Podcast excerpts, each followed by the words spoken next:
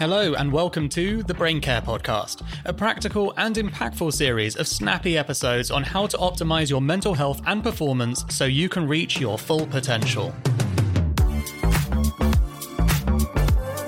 My name is Dan Murray Serter, and I'm the co founder at Heights. We make smart supplements and clever content with the world's leading experts to help you take care of your brain so it can take care of you. Welcome back to the Brain Care Podcast. And once again, we have uh, Maya Gudka in the studio, and she is here to talk about the mostly positive impact that she's uncovered in her research around social media and mental health. So, Maya, welcome back. Hi, great to be with you again. So, Maya, um, we've learned a little bit about you in the last episode, what drew you to the topic, and some fun facts and surprising nuggets that you uncovered over the last year whilst you were researching social media's impact on us. But here we're going to take a bit more of a deep dive, right? So, you know, where would where do you want to start? Because you've research, you've got so much research to share, only a limited amount of time, which means you're going to have to be your own editor and be selective with what is crucial to share with our audience. Where do you want to start? Yeah, so I think it would be good to link back to something that we talked about last time, which was social comparison. So, with social comparison, so a large number of the studies that I looked at identified the pivotal role of social comparison in social media engagement. And what I mean by that is if you go on and you end up engaging in a lot of social comparison, that is going to have a detrimental impact on your well being. If you go on and you engage in much more connection, as one example, you're more likely to have a positive impact on your well-being from using social media. When you actually break down social comparison and the things that influence how much that happens for you, there are lots of factors. The first thing to notice or to note is that the platform choice impacts comparison. Some platforms are particularly bad for this. Uh, LinkedIn is actually the highest in terms of social comparison, Twitter is lower. I wonder what they would say about Clubhouse because that didn't yet come into the research. So that would be interesting. So, platform has an impact. Your personality also has an impact. So, you will have some inherent orientation towards social comparison. Different people will have different levels of this. And if you are somebody that compares in the real world a lot, then the chances are that's going to be really amplified in the online world where information can be transmitted so easily. You can compare to a much wider base and all of those things. So if you notice that about yourself, then you just want to be that bit more mindful in the online world. These are the things that can influence comparison. But, you know, social comparison is a is an age-old concept. It's not something that was born on the internet. And it can be a really useful form of learning and so when you think about, about it like that, you can actually benefit from social comparison if you do it well. What I noticed in the research were different things. So, one was looking at your individual levels, and there's actually a scale that you can complete to understand your levels of social comparison. And based on that, you can get a sense of where you lie and therefore how vulnerable you are. And then you can sort of, you know, moderate your activity accordingly. The other interesting thing is breaking it down into upward and downward social comparison. So those have obviously very different impacts on your well-being. The problem is often people go online and do a lot of upward comparison, and that's the one that's going to have more negative impact on your well-being. But just being aware of that because there are actually positive psychology studies which you know you might have a sort of a moral view on these but they've shown the beneficial impact of downward comparison on people's well-being so that's sort of saying, you know, com- you know, considering yourself lucky, I guess, compared to other people. So just being aware of that actually, because in that sense, you can, you know, with good intent, you can say you almost have a, a gratitude around your your current state rather than only looking upwards. The other way that social comparison can vary is the type. So there's something called opinion based social comparison. And I think that happens a lot on Twitter. So Twitter is a place where you exchange ideas, you exchange opinions. That can be really healthy because if you're engaging in a lot of opinion based comparison, you can actually develop your opinions and you can enhance your your way of thinking and it can be a positive thing. And the final thing I'm going to say there is that comparison can be broken down into benign comparison and malicious comparison. And so malicious obviously means that you're you're sort of got a slightly ill intent towards the people you're comparing yourself against. That's not good. Like that's not helpful. When it's that more benign thing, you see see things you're like, wow, right, they're they're doing. If you can have more of a, a benign intent there, then actually that can be motivational, inspirational. And so, again, therefore, you've got a kind of a positive learning effect.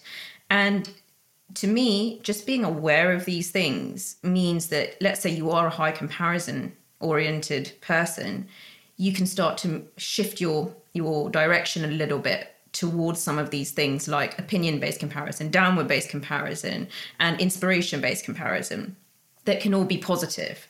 And to me, these are far more constructive than just telling somebody, honey, don't compare yourself. Brilliant. Okay. Now that was on comparison. So what else did you learn? Because there is like reams of data that you've spent a year with. So uh, keep feeding us. We want to hear about the positive impact. Yeah. So impact then is is the next area that I looked at. So think of comparison as a condition of your engagement. So under what conditions did you engage?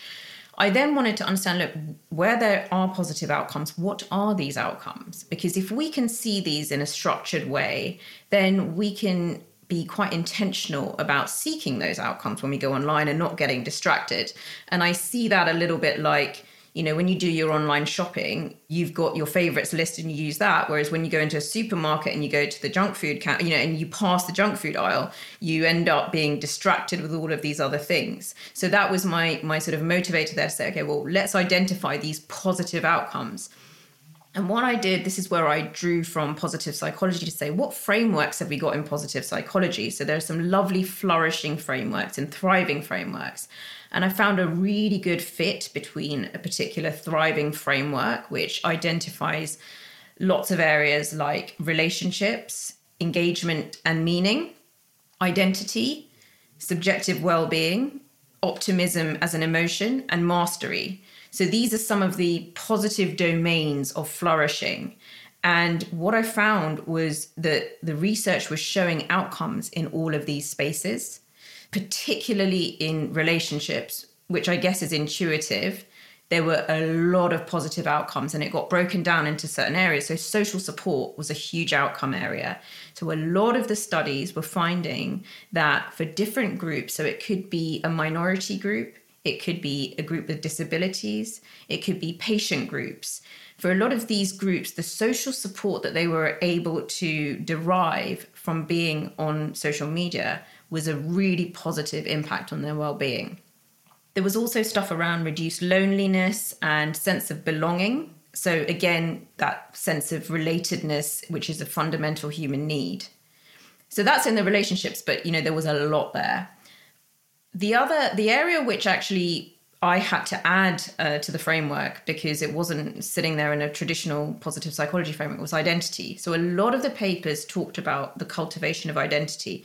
This is an area where you have to be really careful because in adolescence, when their identity is perhaps not as fully formed, they can be really vulnerable as well. So I don't want to say, look, it's all good here on the identity front, but used in a well intentioned and strategic way there are a lot of benefits in terms of your personal identity, but also your social identity, because social identity is how we relate to others. And obviously, social media offers that opportunity to get rapid feedback, rapid interaction. And if we if we do that well, we can cultivate a sense of self.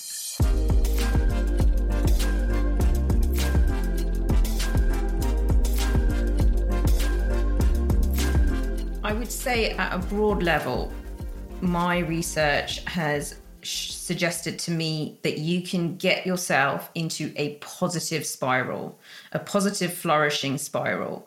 And that actually is because the relationship between social media and well-being is bidirectional. So if you've got great well-being, that means you know you've great great physical vitality your psychological well-being is good your self-esteem is good your sense of mastery all these things that can be defined as psychological well-being in the literature. If that's all great you're going to fare better online right? That's a good number of the studies that i found showed that. And likewise if that happens you start getting a positive feedback loop because you can you know experience the benefits and less of the downsides. So, what I would say as a sort of a high level takeaway is don't get too concerned if you sort of if you see all of that negative stuff online about you know the mental health. Don't just think gosh i just need to cut that out of my life. There were studies that showed that reducing your time online could have a positive impact. Complete abstinence didn't have a positive impact so, yes, you can really structure your time spent online and be mindful about that, but there are benefits to gain. But don't put all your attention on that. If you can't, if you're struggling to sort of master that, then just focus on your other areas of well-being and you will be supporting so if you can do your mindfulness you will start to increase your ability to re- remain autonomous online i've started to actually say to myself and say to others that nowhere is mindfulness more put to the test than when you go onto your phone and go onto social media. I almost think there's some sort of a digital enlightenment is, you know, your levels of mindfulness being so high that you almost can resist everything that has been structured to draw you in. So whatever you can do to cultivate that mindfulness, jotting down before you go online, you know, what you want to do, being really aware of the time you spend. And then as Dr. Rangan Chatterjee also mentioned, then perhaps jotting down how you feel afterwards, you're starting to increase your levels of mindfulness. Okay, so what are the positives and negatives from a year of research at a high level that we should just be aware of? Let's start with negatives so that we can end positively. I would say that when it comes to the negatives, there are some obvious areas like it can enhance negative emotions such as jealousy. We've talked about comparison there there have been a lot of studies that have linked social media use to depression and to loneliness. But i without wanting to negate those they're often correlational. So you've got to question which way the relationship is going right? Is it going from depression to excessive use or is it going from excessive use to depression? But those studies are out there so it does have psychological impacts. Uh, these vary across the lifespan. So they're very different for adolescents and teenagers who are in far more developmentally formative years than it does for older generations. And those are now being researched as well, the older generations. And they often have a far more positive um, uh, experience with social media because, in some ways, they're coming to it whole. And so, so they're fine. So these things really vary across the lifespan. And then in the positives, I would say relationships have been identified as an absolute huge and key pillar of uh, well-being and flourishing. And what social media can do is it can facilitate those. There is a lot of research into online benefits and how much they uh, translate to offline. And again so here i'm also giving you a mixed picture even of the positives.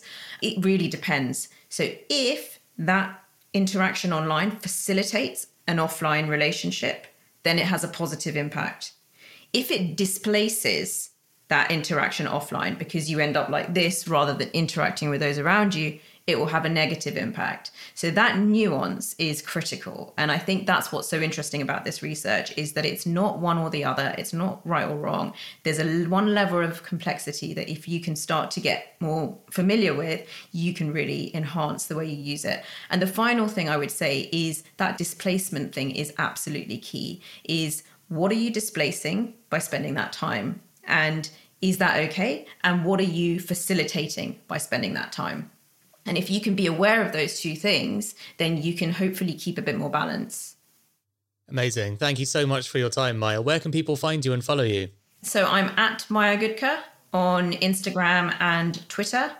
And you can find me also on my website, which is mayagudka.com. And you can listen to my podcast, which is The Golden Hour. Amazing. Thank you so much for your time, Maya. It's been a pleasure. Thank you. It was great to be here.